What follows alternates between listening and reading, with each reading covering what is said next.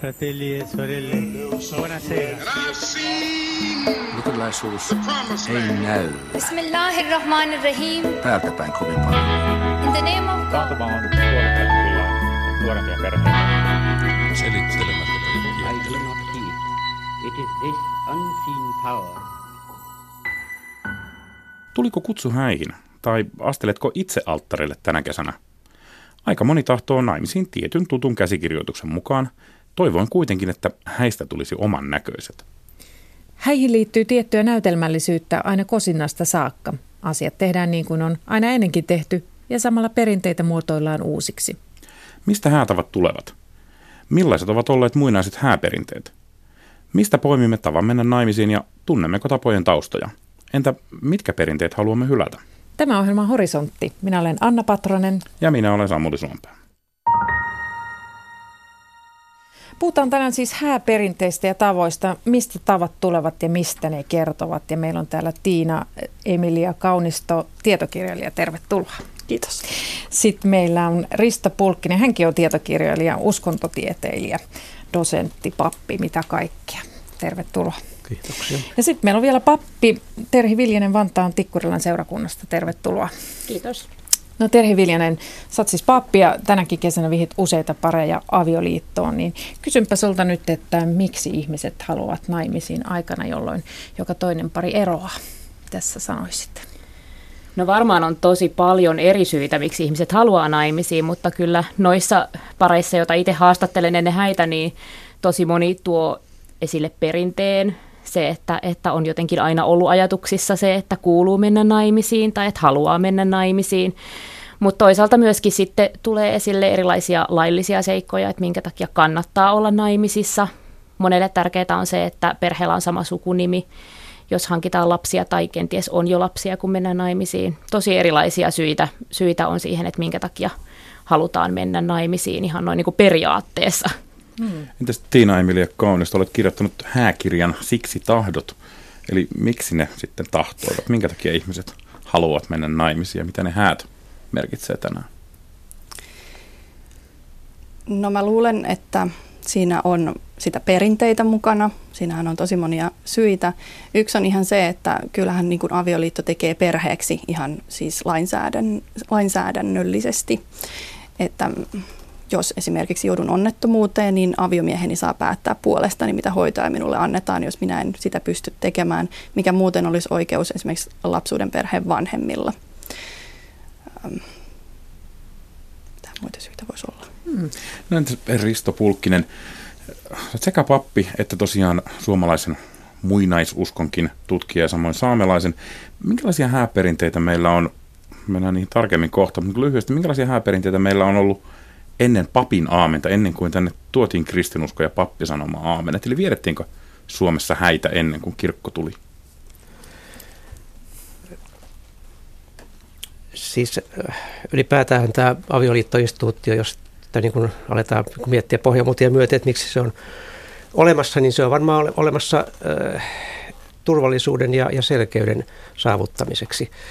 Eli, äh, eli, eli piti sopia pelisäännöistä ja, ja, ja tehdä ne selväksi kaikille. Ja, ja sen, siltä pohjalta niin tällainen jonkinlainen sukujen välinen sopimus, ikään kuin avioliittosopimus, on, on varmasti hyvin vanhaa perua ihan, ihan pyyntiyhteiskunnan ajalta, mutta, mutta äh, tuskin se tarkoitti mitään muuta kuin, että suvut hyväksyivät tämän nuorten seulustelun ja sitten he aloittivat niin sanotun avioelämän ja siinä kaikki. Mutta sitten kun yhteiskunta hierarkisoitui ja, ja alkoi tulla intressejä maaomaisuuteen ja kaikenlaisiin nautintaoikeuksiin, niin sitten tietysti tarvittiin muodollisempia sopimuksia ja, ja, ja kyllä, kyllä kunnittain asuminen yleistyi, niin tarvittiin ilmentää tätä tilannetta kokoisille yhteisölle ja, ja tarvittiin taas enemmän rituaaleja. Ja, ja sitten tietysti tulee magia mukaan kuvaan. Millä tavalla se magia? Koska tällainen ö, tilanne, jossa, jossa ihmisten status muuttuu, ollaan niin siirtymävaiheessa, niin, niin se on aina koettu hyvin tämmöiseksi haavoittuvaksi vaiheeksi. Ja silloin voitiin vaikuttaa maagisesti hyvin, hyvin niin kuin monella tavalla, sekä hyvässä että pahassa. Avioliitto on jännittävä asia, johon kaivataan maagista siunausta tai papin siunausta. Niin, ja sitten mm, jos nyt ajatellaan muinaista yhteisöä, niin, niin kateus on, on ollut tämmöinen liikkeinen voima suomalaisessa yhteiskunnassa, että kyllä se avioin on niin hyvin herkästi haluttiin pilata ja silloin tarvittiin taas kaikenlaisia varausrituaaleja. Ei se naapurin vaimon himoitseminen ihan turhaan siellä kymmenessä käskyssäkään siis Ei, ole. todellakaan. Mm. Tiina Emilia Kaunista. Niin sitten tulee vielä mieleen, että ehkä nykyaikana vielä halutaan naimisiin myös senkin vuoksi, että se on tavallaan semmoinen sitoumus, joka halutaan tehdä muiden edessä, läheisten edessä.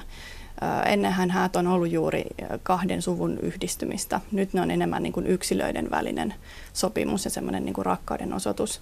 Niin häissä varmaan tämä, tämä nimenomaan, kaikki eivät halua sitä sukua sinne seuraamaan sitä tilannetta, mutta, mutta vähintäänkin sille toiselle luvataan olla hänen kanssaan sitten koko elämä tai ainakin hyvin pitkään. Terhi Viljanen. Onhan se siis sillä tavalla ihan selkeästi muuttunut se niin kuin naimisiin menon merkitys, että koska se on nykyihmiselle kuitenkin valinta, se ei ole pakollinen asia, mikä on pakko tehdä. Monia oikeuksia on nykyään pariskunnilla, vaikka olisi avoparejakin, niin kuin avioliittoon verrattavia oikeuksia, mutta, mutta nimenomaan ehkä se, mikä tällä hetkellä ihmiset myöskin sitten saa menemään naimisiin, on se valinta, että he haluavat tehdä näin. Sitten kukaan ei pakota sitä, niin kuin joskus aikaisempina aikoina ehkä on ollut se tilanne, että on pakko ollut tehdä tämmöinen, että voidaan aloittaa yhteiselämä tai hankkia lapsia tai jotain muuta. Hmm. No moni toistaa näissä häissään aina kosinnasta lähtien tiettyä sellaista käsikirjoitusta, johon liittyy näitä tapoja ja perinteitä. Niin Tiina Emilia Kaunisto, miksi teemme näin? No se käsikirjoitus on juuri se näytelmä häissä, se koko niin kuin hääjuhlan ydin. Ilmasta näytelmää ja niitä perinteitä se ei olisi hääjuhla, se olisi joku muu juhla. Että mm, jos esimerkiksi haluaa pitää jonkinlaisen muun ähm, tai rikkoa niitä perinteitä häissään, niin silloin ehkä kannattaa miettiä, että onko sen niin kuin juhlan nimi välttämättä silloin häät. Ja mehän saadaan tämä käsikirjoitus ähm, elokuvista, amerikkalaisista elokuvista. Me saadaan se oppaista, häälehdistä. Ja sitten kun me vieraille muiden häissä, niin me saadaan se sieltä. Että se on niinku tavallaan semmoinen myös käsikirjoitus, mitä vieraat odottaa. Että se tuo semmoista niinku ennakoitavuutta, odotettavuutta sinne hääjuhlaan. Krista. Nimenomaan huomata se, että, että häät on rituaali. Ja, ja rituaalille on ihan niin kuin, se lähtee siitä, että se on kaavoittunut ja, ja seuraa tiettyä mallia. Jos, jos ei se seuraa sitä, niin silloin se ei ole rituaali. Ja se rituaalihan tosiasiassa monasti alkaa jo siis selvästi ennen häitä. Me, meillä liittyy kosintaan rituaaleja, siis suomalaiset miehet on 50-luvun elokuvilla ja myöhemminkin opetettu pyytämään kättä morsiamme vanhemmilta. Ko, minkälaista näytelmää tässä käydään jo ennen siis avioliittoa, Tiina? No, tämähän on peräisin semmoisesta yläluokan perinteistä, jostain vähän 1800-luvulta tavallaan se näytelmällinen osuus, mutta muuten se pohjautuu kyllä vanhoihin lakeihin. Ennen siis naittaja antoi luvan avioitumiseen tai päätti sen morsiamen puolesta. Ja se kuului siihen kihlaperinteisiin, se, että naittaja antoi luvan yleisön edessä. Ja sitten kun vihkiminen tuli, niin silloin kirkko halusi niin kuin tietää siltä morsiusparilta, että he varmasti haluavat avioitua, jolloin tuli mukaan tämä tahdon kysymys, tahdotko. Ja tämä ei ole pelkästään kristillistä perinnettä tämä näytelmä, vaan erilaisia ritualistisia äh, kosintamuotoja on siis ollut jo ennen kirkon mukaan astumista kuvio, eikä niin Risto? Kyllä joo, siis kyllä esimerkiksi saamelaisilta tiedetään, että, että heillä tämä, tämä, tämä seurustelukosintaprosessi saattoi tosiaan kestää monta vuotta ja, ja siinä oli hyvin, hyvin tämmöinen hidas prosessi, jossa, jossa niin kuin otettiin vähän niin kuin selvää, että mitä, mitä suvut ajattelee ja mitä tyttö ajattelee tai poika ajattelee ja sitten edettiin siinä pikkuhiljaa. Millä tavalla se on voinut tapahtua?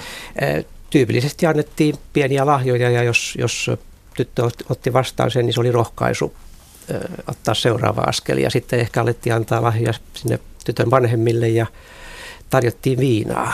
Jos, jos viina otettiin vastaan, niin se oli hyvä merkki ja, ja näin edespäin. Tällä Viinaa tytölle vai tytön isälle? Ja tytön isälle ja, van, ja, ja vanhemmille. No 1900-luvun alkupuolella moni halusi järjestää häntä juhannuksena. Juhannushäät olivat muotia. ei ehkä enää tänään, ainakaan samassa mittakaavassa. Tämäkin on ollut tavallaan jonkin sortin suomalainen kansanperinne, mutta mihinkä se on mahtanut hiipua? Mitä ja toisaalta mistä se voi olla peräisin? Mm. Miksi juhannus olisi hyvä aika häillä?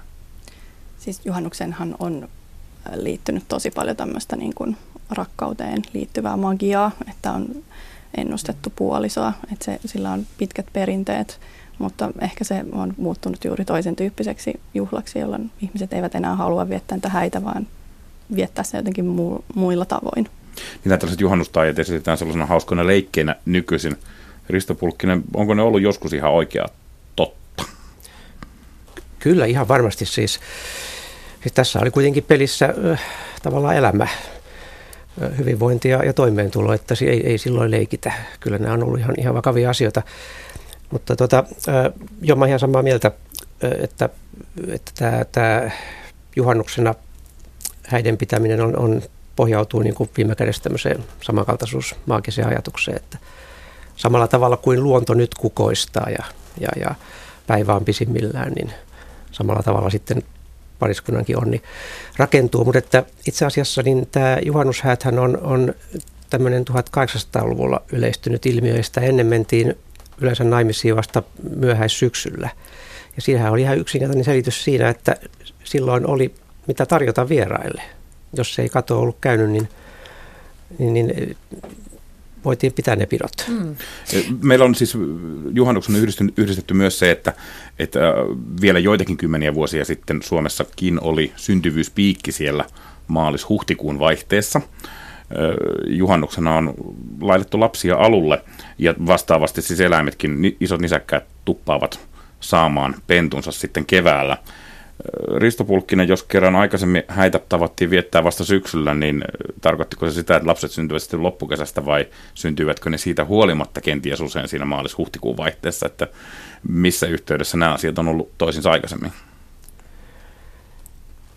Mä en ole näihin tilastoihin kyllä perehtynyt, mutta että siis äh, ihan muinaisina aikoina, niin sikäli kun tiedämme, niin, niin äh, ei, ei niinkään esiaviollinen, esiaviollinen seksi ei niinkään ollut tabu tai kiellettyä, mutta sen sijaan kaikenlainen vieraissa käyminen oli, että se, mm. siinä on kulkenut se raja.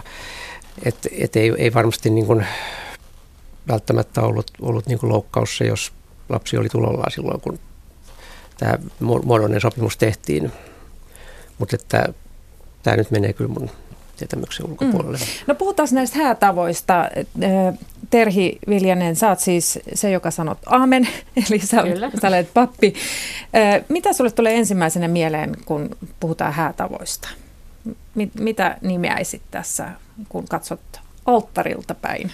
tilannetta? No tietenkin itse, kun on siinä itse vihkimistilaisuudessa usein läsnä, että hääjuhliinhan pappisit yleensä ei välttämättä enää osallistu, toki joskus niinkin, mutta ei niin usein niin onhan ne tietyt jutut, mitkä on niitä niin kuin vihkimistilaisuuden niin kuin kohokohtia ikään kuin. Ja ne on myös se, että valokuvaajat monesti kysyy, että, että missä, minkä jälkeen se nyt tulee, että hän varmasti on sitten ottamassa nämä kohokohdat sitten, sitten esille sieltä kuviin myöskin, että että on se sormusten vaihtaminen, mikä on tärkeää, tietenkin se tahdon sanominen ja sitten se suudelma, mikä siihen on. Ja suudelma näistä nyt itse asiassa on varmaan se, että mitä itse asiassa kirkkokäsikirja ei ollenkaan sano, että missä kohtaa, tai se ei kuulu varsinaisesti siihen niin kuin kaavaan, että ei sanota sillä tavalla, että tässä kohtaa nyt sitten parin täytyy suudella, mutta en ole kertaakaan sellaista paria vihkinyt, joka ei olisi halunnut sitä suudelmaa siihen toimitukseen.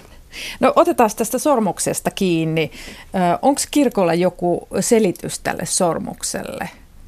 No perinteisesti on ajateltu, että sormus symboloi sellaista niin kuin täydellisyyttä, jotenkin se muoto on pyöreä ja myöskin sellaista ikuisuutta, että se jatkuu aina se ympyrä siinä ja varmaan siinä on paljon sitä symboliikkaa myöskin, minkä takia niitä sitten on vaihdettu. Mm. Ö, Tiina Emilia Kaunisto, onko joskus annettu jotain muuta kuin sormus? Joo, siis sormus on tämmöinen kirkollinen symboli, joka on tullut vihkimisen myötä. Et kihlasormukset yleistyi Suomessa vasta 1900-luvun aikana. Et sitä ennen, kun vielä ennen vihkimistä kihlaus oli se, joka vahvisti sen suhteen, niin se vahvistettiin esimerkiksi jollain äm, koruilla, puuesineillä, kankailla, rahalla. Että niin lahjoja on tosi monenlaisia lusikoilla, hopealusikoilla. Että ei, ei tarvi välttämättä niitä sormuksia antaa ja myös siviilivihkikaavastahan tämä sormus on otettu pois tai osa maistraateista kyllä tarjoaa palvelun, että siinä vihkimisen aikana voi vaihtaa sormuksia, mutta toki voisi niin kuin myös, jos pariskunta haluaa, niin voi vaihtaa jotain muitakin esineitä. Missä määrin tällaisten tapojen tai perinteiden niin kuin se sormuksen antaminen, missä määrin ne teologiset selitykset tosiasiassa kertovat mistä on kysymys. Siis sanoit, Terhi, että sormus symboloi ikuisuutta, kun se on pyöreä, ja toisaalta voisi ajatella, että se on pyöreä sen takia, että semmoinen muotoinen sormus pysyy kätevämmin sormessa. Et, rakentuuko tämä kristillinen perinne niin kuin olemassa olevien tapojen päälle? No siis varmaan kristillinen perinne monessa kohtaa rakentuu muiden vanhempien perinteiden päälle ja, ja niin kuin erilaisiin suomalaisiinkin tapoihin. Ja käsittääkseni eri maissa on myöskin erilaisia käytäntöjä sormuksen kanssa, että milloin se sormus annetaan ja onko niitä miehellä ja naisella vai, vai ja missä sormessa sitä pidetään ja kaikkea muuta tällaista. Että et, et niin kuin varmasti ne tavat vaihtelee kovastikin, mutta en osaa sen paremmin sanoa, että mistä se just kristilliseen tai milloin se on tullut se sormuksen vaihtaminen niin kuin meidän kulttuuriin, mutta että kirkolliseen vihkimiseen se kuitenkin olennaisesti kuuluu ja lukee myöskin siellä meidän käsikirjassa, että näin pitää tehdä. Tiina Emilia Kaunista, sä oot todellakin tietokirjailija ja kirjoittanut tämän sen hääkirjan Siksi tahdot, joka on täynnä erilaisia hääperinteitä ja tapoja, mutta jos saat nyt valita jonkun, niin kerro joku No mua ehkä vähän harmittaa, että osa tällaisista vihkimisperinteistä, vanhoista uskomuksista on jäänyt pois. Et esimerkiksi ennen hääpari saattoi pistää toisiaan jollain neuloilla ennen vihkimistä, joka toi onnea, toi sopua. Sitten ää, nythän hääpukuun kätketään jotain lainattua, jotain uutta, jotain vanhaa, niin ennen hopea toi onnea laitettiin esimerkiksi ää, kantapään alle hopeaa tai sitten sitä piilotettiin puvun sisään, niin mä ehkä haluaisin jotain tämmöisiä elvyttää osaksi meidän vihkimisperinteitä. Niin ja sitten tietysti Anopin piti käydä vielä hätistelemässä pariskuntaa vähän lähemmäksi, että ei paha päässyt väliin. Risto, onko tämmöinen, niin kuin, jos sanotaan, että joku käy hätistelemässä toisiaan lähemmäksi toisiaan, ettei paha pääse väliin, niin missä kohtaa ihmiset on vielä uskonut siihen, että on olemassa tällainen paha, joka sinne väliin pääsisi? Kristityt uskovat persoonalliseen pahaan toki edelleen, mutta ei ehkä ihan siinä muodossa, että se hätistelemällä selviäisi. Onko täällä Suomessa pelätty tällaista pahaa tai maagisia, maagisia olentoja, jotka voivat tulla häiritsemään avioonnea? Siis kyllä, ihan ilman muuta on pelätty vielä sotien välisenä aikana. Siis, siis 150-60-luvulta on paljon arkistotietoja, joiden kertojat on siis, tai tiedot on peräisin just jostain 30 40-luvulta. Siis kyllä tämä usko pahan silmään on ollut maaseutuyhteiskunnassa ihan, ihan oikeastaan tuohon maalta muuttoon saakka, 67-luvulle saakka, niin aika vahva. Ja sitten kun ei enää uskota, niin se perinne jää edelleen elämään. Mm. Mistä monilla häätavoilla on tausta jossakin muualla. Mitäs morsiamme ryöstö? Mitä ajatuksia teillä morsiamme ryöstöstä on hääperinteenä? No varmaan se on aika semmoinen perinne, mitä ihan hirveästi nykyään ei enää ole. Että se on semmoinen ehkä, mitä silloin kun on ollut 90-luvulla lapsena häissä, niin on ollut, ollut mutta että sen verran mitä näissä oman ikäluokan ja, ja tuttavien häissä ja näiden vihittävien parien häissä, niin se on ehkä semmoinen, mihin liittyy kaikista eniten tämmöistä niin kuin myös vastustusta näistä. Miksi? Varmasti siihen on semmoisia niin naisen asemaan ja myöskin semmoiseen tiettyyn nolaamiseen liittyviä kysymyksiä, että, että sitten sen miehen on ehkä tarvinnut jollakin tavalla se, jollakin ehkä vähän nolollakin tavalla sitten lunastaa se morsian takaisin, niin se on ehkä semmoinen, mitä monet vieraat sitten ei halua. Tiina Emilia Kaunista. Ähm, Musta on jotenkin jännä tämä, miten Morsiamen ryöstöstä on tullut tämmöinen perinteinen leikki, tai se nähdään perinteiseksi leikiksi, vaikka sitä ei hirveästi edes löydy tuolta arkiston kätköistä siitä mainintoja, että Baltian maissa on ollut tällaisia näytelmiä, jossa on näytelty Morsiamen ryöstöä. Ja sitten esimerkiksi jossain karjalaisissa lauluhäissä on voinut siinä osana sitä tavallaan sitä laulunäytelmää olla joku semmoinen, että Morsian piilottelee ja häntä etsitään. Eli se, se on ehkä niin kuin, mä luulen, että se on luotu jotenkin esittämään jotain vanhoja häitä, koska joskus on ryöstetty mors, morsiammia ja se on sitä kautta tullut niin kuin tavallaan esittämään jotain perinteistä sinne hääjuhlaan. Risto Pulkkinen, pohjoiset häät ja morsiammin ryöstöt sekä myöskin kysynyt samaan syssyyn, että mistä tämmöinen perinne voisi olla peräisin, mikä sen yhteys todellisuuteen olisi. Joo, mä uskon myöskin, että asia, asia on juuri näin, näin että se, se on muistumaan varmaan tällaisesta tavasta, joka, joka on aikoinaan ollut ehkä hyvinkin tarpeellinen. Kyllä se kuitenkin tunnetaan tuolla esimerkiksi kolttasaamelaisten parissa ja, ja itäisten sukukansojenkin parissa. Että se täytyy kertoa siitä, että tämmöinen ilmiö on ollut olemassa ja jotakin se on palvellut ja, ja se mitä se olisi voinut palvella, niin saattaisi olla se, että on saattu niin kuin geneettistä vaihtelua. Mm. Siis sisäsiittoisuutta on pyritty välttämään, koska tämähän on asia, mikä kaikki kansat on panneet merkille, että, että siitä ei niin kuin hyvää seuraa. Ja tämmöinen morsiamen haku kaukaa, niin on palvellut sitten tätä asiaa. No sitten on tämä aika klassikko tämä riisinheitto. Toki nykyään ei taida enää saada heittää kaikissa kirkko, kirkkopihoilla riisiä. Mutta mikä merkitys tällä riisiheitolla on ja, ja mitä sitten nykyään heitellään? Tiina Emilia. No ennen hääparin päälle on heitelty jyviä ja leipää. Se on tuonut heille hedelmällisyyttä ja muuta onnea. Mutta sitten tavallaan tuli tämmöinen sitten kun riisi tuli muotiin, se oli tämmöinen kallis tuontitavara. Alushan sitä ei niin kuin raskettu mikään heitellä, vaan siitä tehtiin puuroa, riisipuuroa häihin, joka oli tämmöinen hyvin ylellinen ruoka siihen aikaan. Että sitten, sitten kun sen hinta on laskenut, niin siitä on sitten tullut tämmöinen myös heittelytavara. Ja tämä perinnehän on peräisin ja tullut meille ää, isosta Britanniasta, joka taas on tullut siirtomaan aikana. Hmm. Entäs Terhi, mitäs Vantaalla heitellään tänään? No riisiä ei heitellä kyllä, että, että se taitaa olla aika monessa paikassa nykyään niin kuin kielletty sen takia, että se ei ole hirveän hyväksi linnuille. Ja sitten tietenkin, että jos ajattelee vaikka tota meidän, meidän pääkirkkoa, Pyhä Laurin kirkko, joka on Suomen suosituin viihkikirkko, niin, niin siellä vihitään ihmisiä lauantaisin 45 minuutin välein, niin jos siellä jokainen saisi heitellä jotakin maahan, niin, niin siellä olisi aikalainen sotku myöskin sen jälkeen, kun nämä, nämä kaikki parit olisi sitten sen sen riisinsä sinne heittänyt. Mutta että nykyään siellä on paljon, saippua kuplat on varmaan se kaikista yleisin, mitä nykyään sitten hääpareille puhallellaan siinä, kun he tulevat kirkosta, mutta myös erilaisia tämmöisiä huiskuja. Jotkut heittää hattuja ilmaan, päästää ilmapalloja, erilaisia tämmöisiä tapoja tervehtiä sitten sieltä kirkosta tulevaa hääparia. Risto Pulkkinen, tämä äh, avioonnen, eli siis toisin sanoen hedelmällisyyden toivominen erilaisella magialla on kuitenkin varmasti paljon häitä vanhempaa perua. Minkälaista avioon eli hedelmällisyyden taikomista suomalaisiin parisuhteisiin on liittynyt? No ensinnäkin hän siis, tämä saattaa kuulostaa tietysti vähän sovinistiselta, mutta että näin se asia ennen vanhaan oli, että, että, että naisen oli tärkeää päästä, niin sanotusti päästä naimisiin. Ja, ja, ja sen takia tämmöinen oman lemmekkyyden kohottamiseen tähtäävä magia, niin on ollut hyvin, hyvin keskeistä. Ja jos, jos jollekulle tytölle ei, ei oikein kosia tuntunut löytyvän, niin sitten ajateltiin, että, että, että hänessä on jotain vikaa, pitää poistaa. Ja se mm. vika saattoi olla vihamiehen lähettämä kirous. Että kaikenlaiset tämmöiset lemmen saunotukset ja, ja, ja just juhannukseen liittyvät tämmöiset lemmen nostatukset on, on, on ollut hyvin, hyvin niin keskeinen osa tätä, tätä magiaa.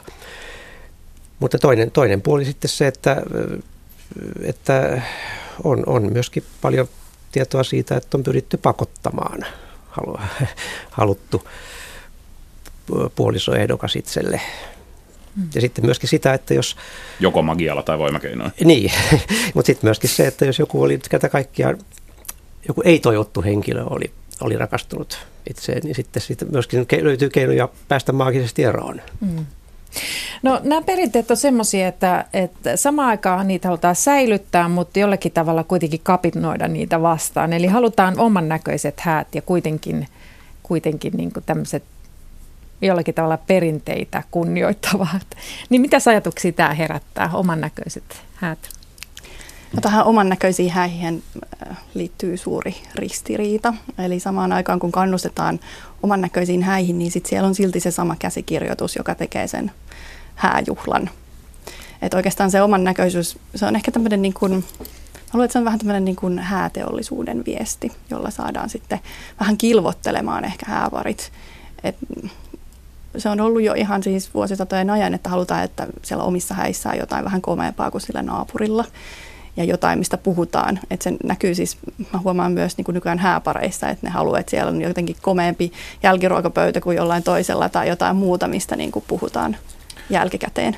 Risto Pulkkinen tässä aikaisemminkin sanoi, että, että niiden täytyy olla tutun näköiset ollakseen rituaali. Mm. Siis, voiko rituaaleja ylipäänsä tehdä omansa näköisekseen?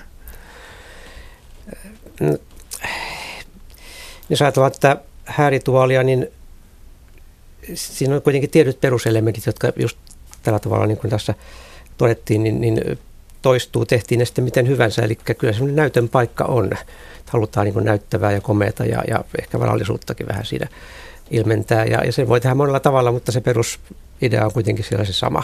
Ja, ja, ja sitten se, mikä, mikä nyt häät minun mielestä tekee häiksi, on se, että se on sosiaalinen tapahtuma. Ja, ja siinä mielessä mä en oikein pidä varsinaisesti häinä semmoista tilannetta, jossa, jossa mennään maistraatissa naimisiin eikä ole ketään muuta kuin viralliset todistajat. Mm. Koska silloin se ei niin täytä sitä sosiaalista funktiota, mikä, mikä heillä on perinteisesti ollut. No tästä näyttävyydestä, häiden näyttävyydestä äh, voi sitten ottaa niin kuin itsellensä kovan stressinkin. Ja Vantaalla on toteutettu muun muassa Vantaalla äh, tämmöistä hääyötapahtumaa, jossa pääsee vähän pop-up-tyyppisesti kirkossa naimisiin. Ja äh, Terhi Viljanen, sä oot siellä vihkimässä jälleen sitten syksyllä, jolloin Joo. tämä häätapahtuma, hääyötapahtuma mm, toteutetaan. Niin minkä tyyppinen tilaisuus se on, ketkä, ketkä tämmöiseen tilanteeseen tarttuu? No ehkä semmoiset parit helposti tulee hääyöhön, jotka ei, tai haluaa mennä kirkossa naimisiin, mutta ei halua niitä, just niitä prinsessahäitä, eikä halua välttämättä, että on, on se sata vierasta, vaan riittää se, että siellä on se kymmenen vierasta. Ja toki siinä tilanteessa myöskin ne muut hääparit siellä saattaa olla, olla vieraina. Mutta, mutta siellä on hyvin erilaisia pareja, on semmoisia iäkkäämpiä pareja. Viime vuonnakin vihin yhden semmoisen 70 tienoilla olevan pariskunnan, jotka olivat kummatkin leskiä ja löytäneet sitten uuden rakkauden vielä sen jälkeen ja se oli jotenkin todella liikuttavaa, että he sitten sinne alttarille kävelivät. Mutta sitten on myöskin semmoisia perheitä, jotka esimerkiksi odottaa vauvaa, haluaa sen yhteisen sukunimen ennen kuin, ennen kuin tuota vauva syntyy ja ajattelee ehkä, että ne juhlat sitten pidetään vasta vauvan syntymän jälkeen. On sellaisia, jotka on aiemmin eronnut, on menossa toista tai kolmatta kertaa naimisiin esimerkiksi, eikä sitten ajattele, että enää haluaa laittaa sitä rahaa tai, tai muuta siihen hääjuhlan järjestämiseen.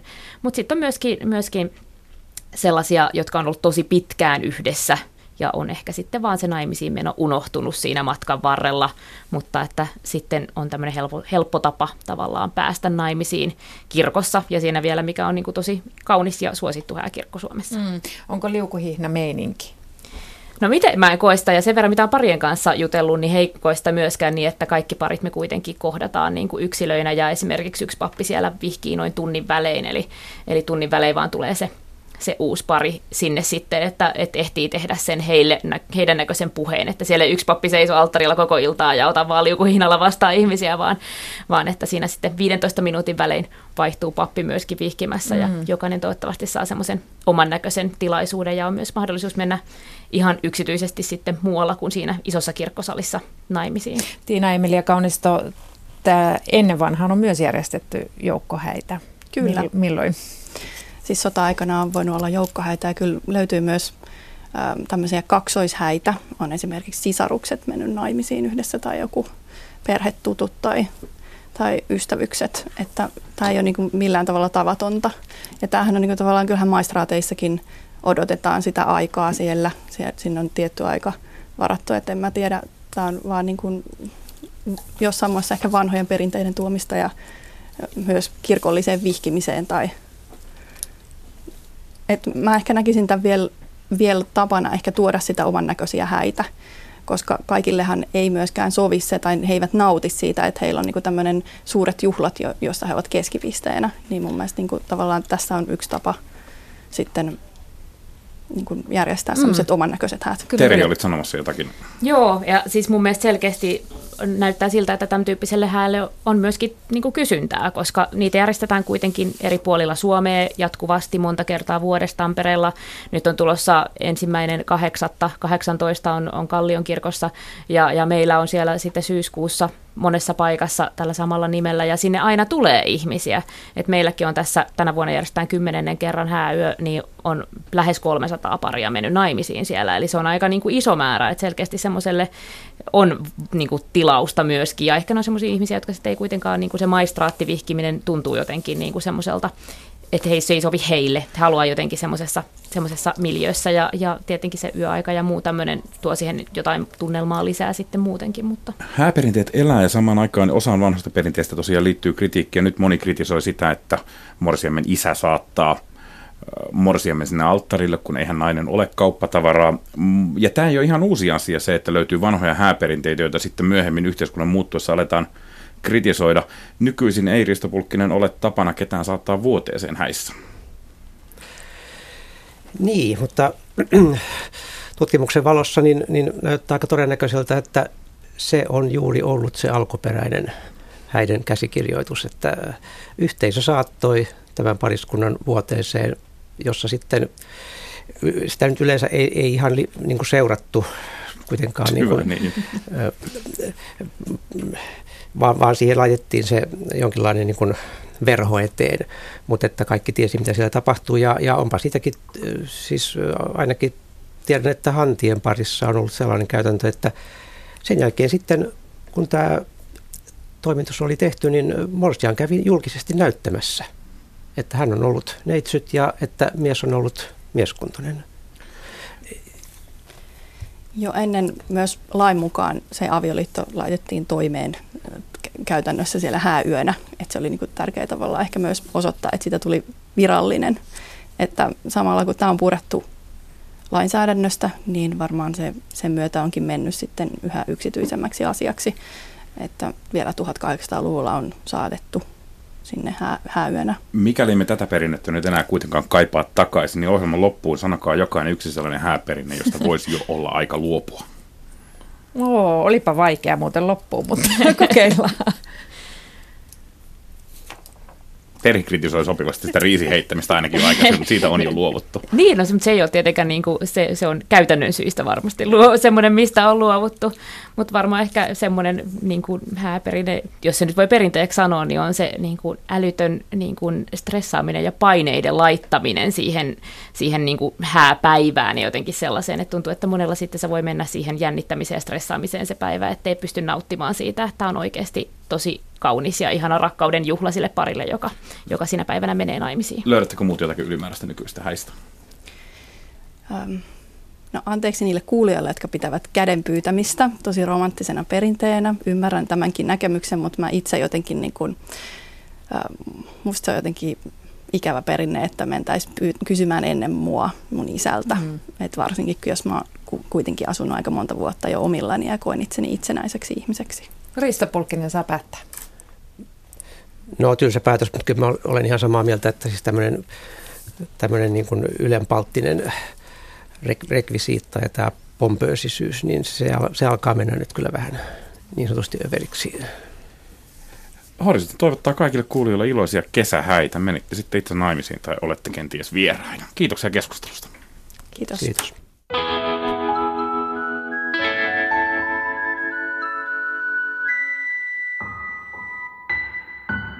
Tuliko juhannuksena syötyä aivan liikaa lihaa?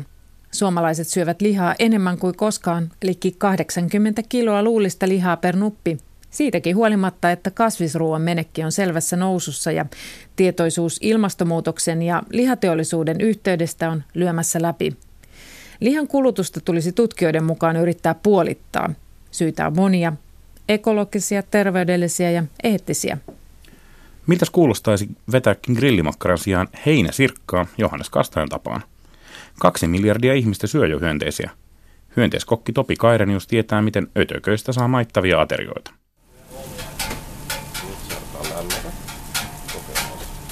Öljyssä tai voissa.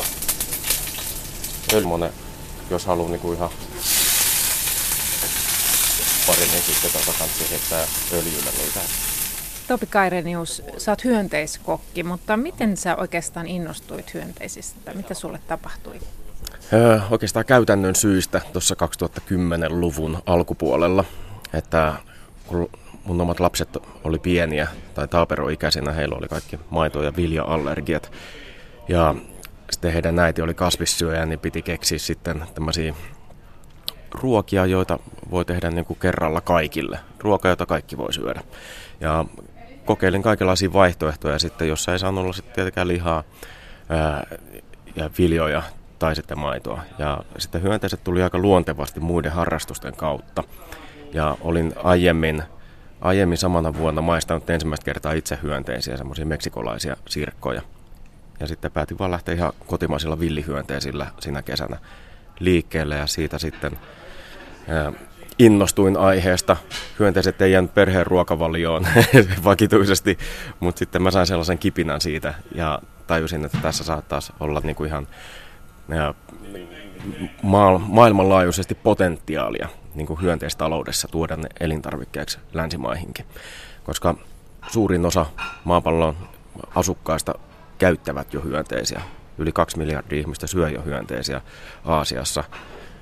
Et Afrikan maissa, varsinkin eteläisen Afrikan maissa ja latinalaisessa Amerikassa. Et me ollaan Euroopassa ja Pohjois-Amerikassa ainoat, jotka eivät syö hyönteisiä vielä.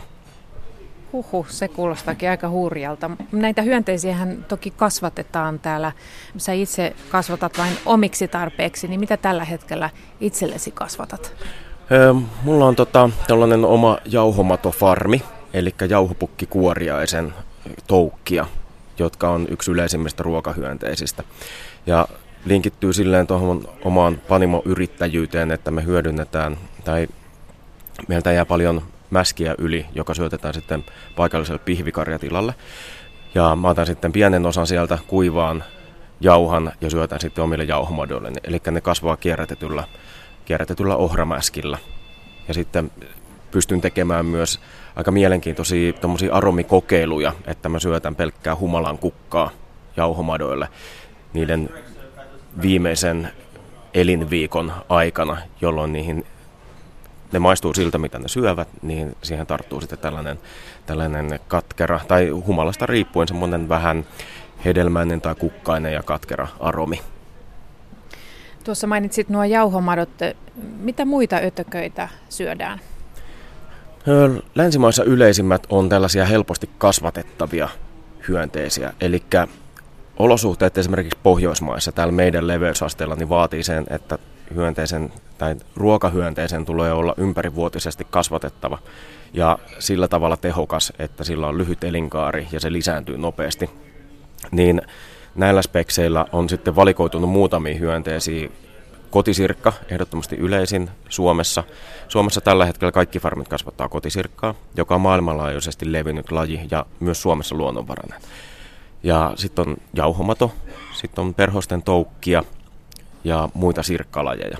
Sitten on trooppista kotisirkkaa ja kulkusirkkaa, jotka on vähän isompia ja näin edespäin. Niin Suomessa tällä hetkellä on yleisimmät on kotisirkka. Ja sitten siellä on jauhomato farmeja ja kulkusirkkoja tulossa kyllä. Topi Kairenius, olet siis hyönteiskokki, eh, mutta suomalaisethan syövät lihaa tällä hetkellä enemmän kuin koskaan ja luulista lihaa menee noin 80 kiloa vuodessa per, per suomalainen. Voisiko hyönteiset oikeasti korvata tätä ylenpalttista lihansyöntiä? Mitä ajattelet? Ilman muuta. Ihan samalla tavalla kuin muutkin vaihtoehdot, että puhutaan vaikka nyhtökaurasta tai härkäpavuista tai muista palkokasveista, joilla sitten korvataan tavallaan, su- suomalaiset on sellainen jauhelihakansa, että me kulutetaan paljon nakkeja ja lihapullia ja tällaisia lihajalosteita, niin se on lopulta aivan sama, että mikä siellä on sitä proteiinia korvaamassa. Et makuun ei juurikaan niin kuin vaikuta se, että onko siellä possun vai broilerin tai kalkkunan lihaa, että ne on helposti korvattavissa kasviperäisillä tai hyönteistuotteilla. Et enemminkin se muutos, joka vaaditaan siihen, että lihan kulutusta vähennetään, niin sen täytyy lähteä alkutuottajista. Eli ilmiö, joka nyt on jo käynnissä, että esimerkiksi possufarmarit alkaa miettiä kestävämpiä vaihtoehtoja elinkeinoksi. Et nimenomaan nämä kotimaiset hyönteisfarmarit, niin ne on pitkälti aiemmalta, aiemmalta elämältään sitten tuotantoeläinkasvattajia. Eli siellä on possufarmeja, jotka, joista on tullut sitten sirkkafarmeja. Mutta ovatko nämä ötökät sitten oikeasti tämmöinen ekologinen vaihtoehto vai onko kyse sittenkin tällaisesta eksoottisesta kulinarismista, johon meillä jollakin tavalla on varaa? Öö, on. Tällä hetkellä hyönteiset on tietysti aika arvokas raaka-aine, koska sitä on tota, kasvattaminen vaatii paljon henkilötyötunteja. Siellä täytyy olla ihmisen siellä kasvattamassa sisällä. Et heti kun saadaan automatisoitua se, niin sitten päästään myös kilpailukykyisiin hintoihin tämän hyönteisraaka-aineen kanssa. Ja ekologisuutta, jos miettii, tietysti verrataan yleisimmin tuotanto, niin kuin perinteisiin tuotantoeläimiin, että siipikarjaan ja possuihin ja nautaan, niin siihen verrattuna se on aika lyömätön, koska hyönteiset ei tarvitse viljelysmaata, ne ei tarvitse laidunmaata. Niitä varten ne ei välttämättä tarvitse kasvattaa rehua, koska ne on kaikki ruokaisia ja ne voi syödä muun maatalouden sivuvirtaa. Ja sitten ne kuluttaa vettä ja energiaa verrattain vähän verrattuna muihin tuotantoeläimiin. Et ihannetilanteessa hyönteiset päihittää jopa tiettyjen viljelyskasvien ympäristön jalanjäljen.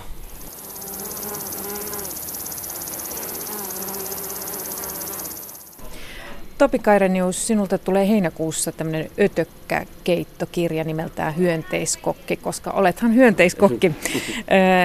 Mikä voisi olla tämmöinen arkiruoka hyönteisistä? Tuossa kerroit, että rupesit miettimään vaihtoehtoja omalle perheellesi.